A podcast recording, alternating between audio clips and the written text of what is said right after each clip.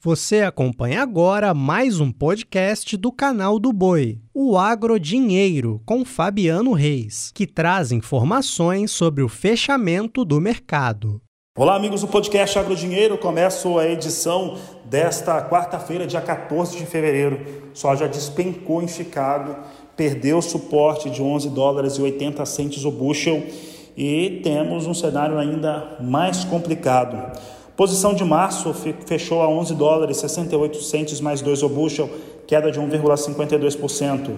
Maio, onze dólares e setenta e quatro centes mais dois o bushel, queda de um vírgula quarenta e sete por cento. Julho, onze dólares e oitenta e quatro centes mais seis o bushel, queda de um vírgula trinta e nove por cento.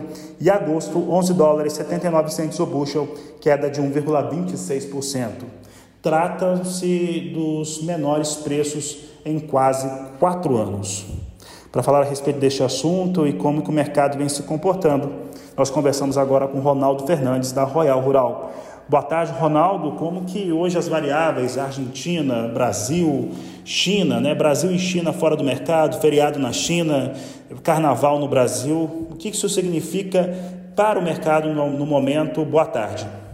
Boa tarde, Fabiano. Obrigado. A gente ainda está tendo os efeitos do relatório do U S D A de fevereiro, que foi um, bastante decepcionantes para o mercado. O mercado ele teve uma reação de ignorar o relatório, mas à medida que o Brasil foi entrando no feriado, ao mesmo tempo que o maior comprador do mundo, a China, também entra num feriado prolongado para voltar só na semana que vem, desculpa, o mercado ele foi ficando sem referência de preços é, que giram de fato no mercado físico. E aí começa-se os movimentos de especulação mesmo. Então, a América Latina ela continua sendo a bola da vez, o mercado continua acreditando que Brasil e Argentina vão, ofer- vão ofertar um grande volume de soja esse ano, e isso continua amargando os preços em Chicago para levar para baixo de doze dólares o bushel, como a gente já está vendo agora, bem consolidado. Mas em contrapartida, a gente já tem indicação melhores nos prêmios. A gente também tem um dólar um pouco mais valorizado. Quando a gente falava de Chicago a doze, a gente falava de dólar a quatro e noventa. Hoje a gente está falando de Chicago a onze e oitenta e alguma coisa, onze e oitenta e três, onze e oitenta e sete, e a gente já fala de um dólar mais para cinco. E um prêmio que estava bem abaixo ali, perto de, de, muito mais abaixo de cem, já teve uma recuperação. Então isso me dá um indicador de que os preços físicos da soja, a soja lá na porteira do produtor, ela já não tem tanto espaço para mais queda. A gente tem deixado alertado, sempre que a gente conversa aqui, que enquanto a colheita brasileira tiver em desenvolvimento, o comprador, eu não estou falando do comprador dentro do Brasil, o comprador internacional, ele vai tentar comprar a soja cada vez mais baixo de cem reais a saca. Já tem regiões que estão trabalhando ali em torno de noventa reais a saca. Mas os preços que, que nesses níveis já travam o mercado. Então, a valorização do prêmio ela é um sinal claro de que não tem muito espaço para mais queda na soja. Então, mesmo que Chicago está caindo, o dólar faz uma pequena correção, mas o prêmio está dizendo para o mercado internacional que a soja brasileira ela já está perto do fundo do poço ali de bater no piso, Fabiano. Essa, essa resistência aí que acaba refletindo nos prêmios, Ronaldo, ele também vem de uma... de uma atuação do produtor que está vendendo e que provavelmente fica mais fora do mercado, até porque a orientação é, é esperar realmente um pouco, ou é o mercado realmente reagindo a um cenário de que no Brasil muita gente já estava dizendo que não está cobrindo os custos de produção a soja no valor da saca que estava vindo, abaixo de cem reais, inclusive, em vários estados brasileiros. Exatamente este o ponto. Já não, não, não rentabiliza o produtor abaixo de cem em várias regiões. Claro que não dá para a gente pontuar cada um aqui, porque a gente está falando de um país que tem o tamanho de um continente. Mas uh, o Sul ainda pratica preços acima de cento e dez, ali algumas praças até próximos de cento e vinte, mas a grande maioria das outras praças do Brasil, todas já estão abaixo de cem, se não estão ali cravado no cem. Goiás mesmo, semana passada, uh, tentou rodar no máximo ali a casa de cento e dois, mas pouquíssimos lotes e vários compradores já indicando a noventa e cinco em Goiás.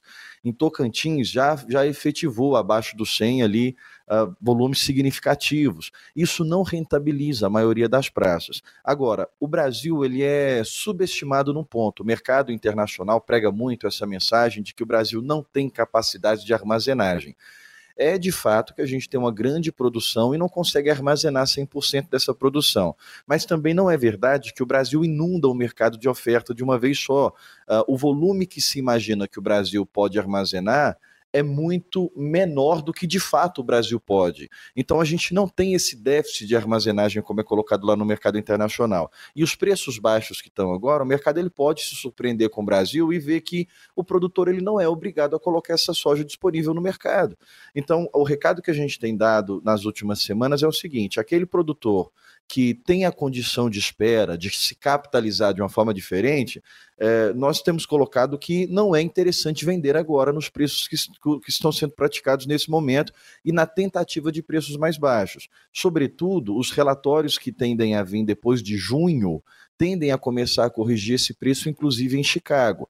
Mas daqui até junho, até março, junho, quem precisa vender na boca da colheitadeira, o produtor que de fato não tem como armazenar, que precisa colocar à disposição do mercado, é bom ficar muito atento, é bom ter a paridade de exportação, a calculadora de paridade de exportação, cálculo de paridade como melhor amigo, melhor companheiro, porque o mercado vai continuar batendo nos preços enquanto a colheita brasileira estiver em desenvolvimento. Então são dois cenários. Nós acreditamos que para aquele produtor que pode esperar, não é interessante vender nos preços agora, mas aquele produtor que precisa vender na boca da colheitadeira, quanto mais ele esperar, mais o risco de preços mais baixos continuarem. O comprador internacional ele já tem ofertado abaixo de cem. Essa semana é uma semana morta, uh, poucos negócios vão rodar, a gente está acompanhando embarques de negócios que foram fechados lá atrás, a logística não parou, mas contratos novos dificilmente estão saindo, uh, não saíram, né? Pouquíssimos, a, a gente mesmo aqui não conseguiu acompanhar nenhum negócio novo rodando nesse período de, de, de carnaval. Agora, quarta e quinta, eu também acredito que a gente não deva ter grandes volumes rodando, mas as, a logística continua, os embarques continuam.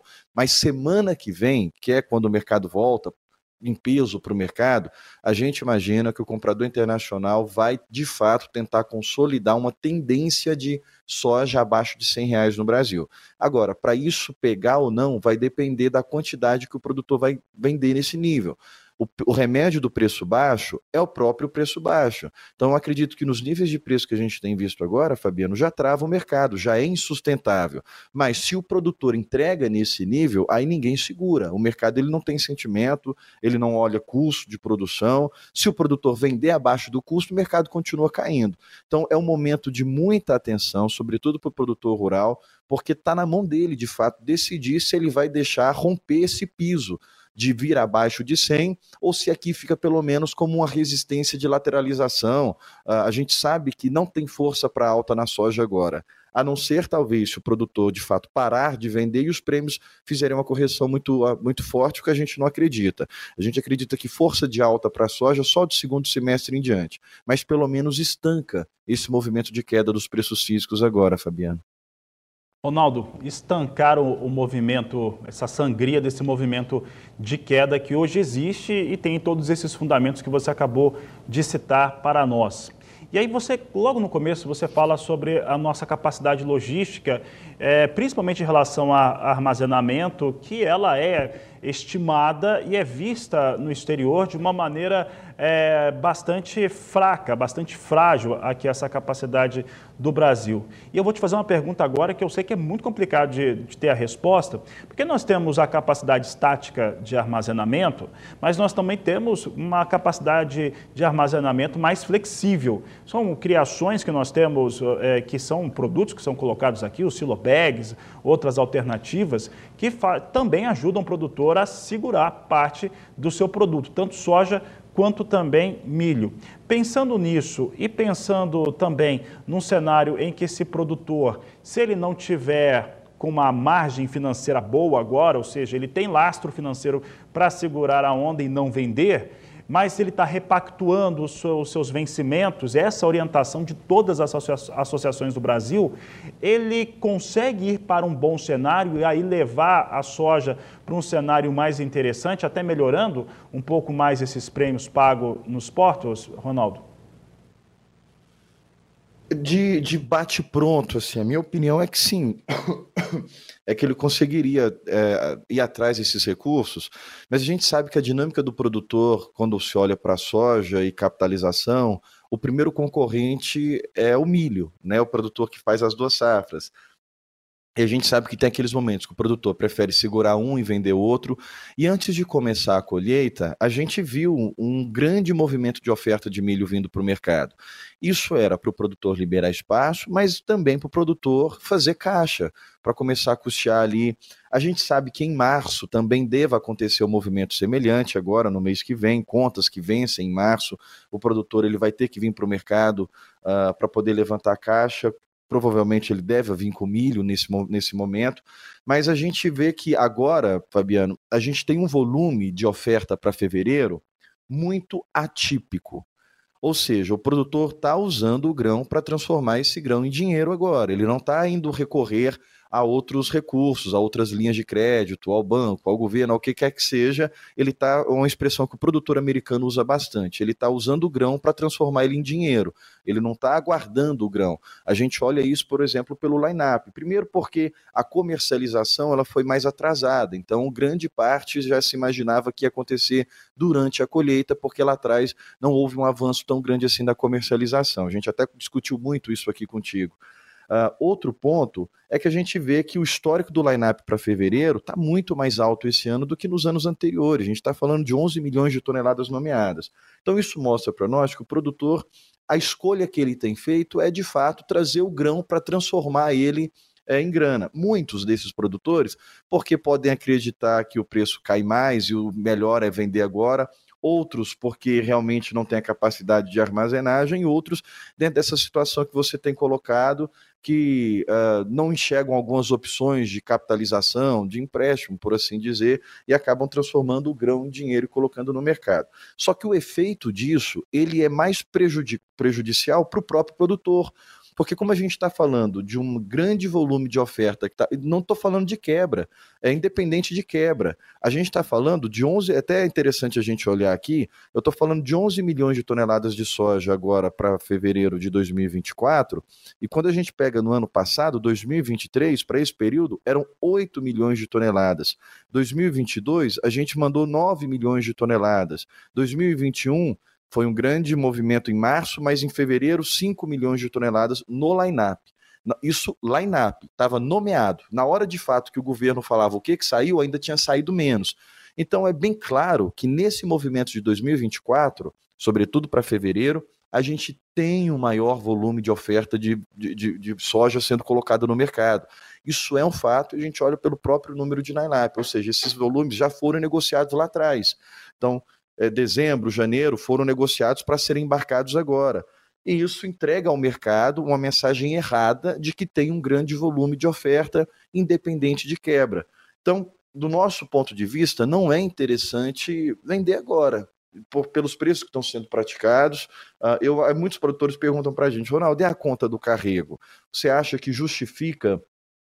Porque muitos anos a gente falou o contrário, Fabiano. Olha, é melhor vender no primeiro semestre porque a conta do carrego não se justifica para levar essa soja para o segundo semestre. Em alguns anos passados, dois últimos anos, quem vendeu no segundo semestre vendeu mais barato do que quem vendeu no primeiro por causa da conta do carrego. Esse ano a gente acredita que é diferente.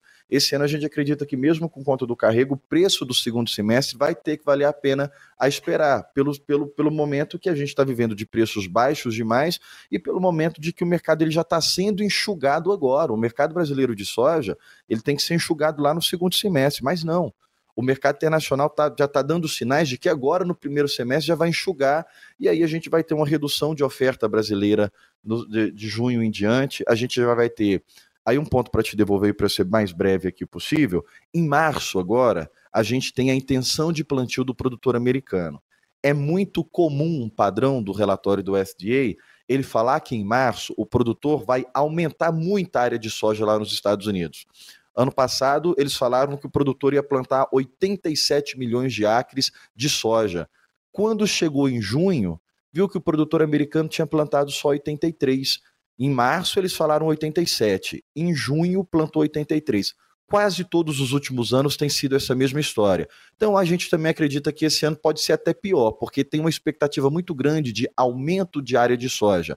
Então a gente imagina que em março vem um relatório dizendo que vai aumentar a área, vem mais pressão de baixa, lá em junho tem mais esse ponto de correção, o relatório vai dizer, não, o produtor não plantou tudo isso não, e aí começa a reversão dos preços de alta. Então o mercado brasileiro já vai estar enxugado, a gente já vai ter os números de produção do Brasil sem sombra de dúvida, a gente vai ter a correção, a possível correção do relatório do U S D A é, de junho, e a gente também já vai ver que a Argentina ela não vai é, disponibilizar esse volume de soja para o mercado, ela, ela faz farelo.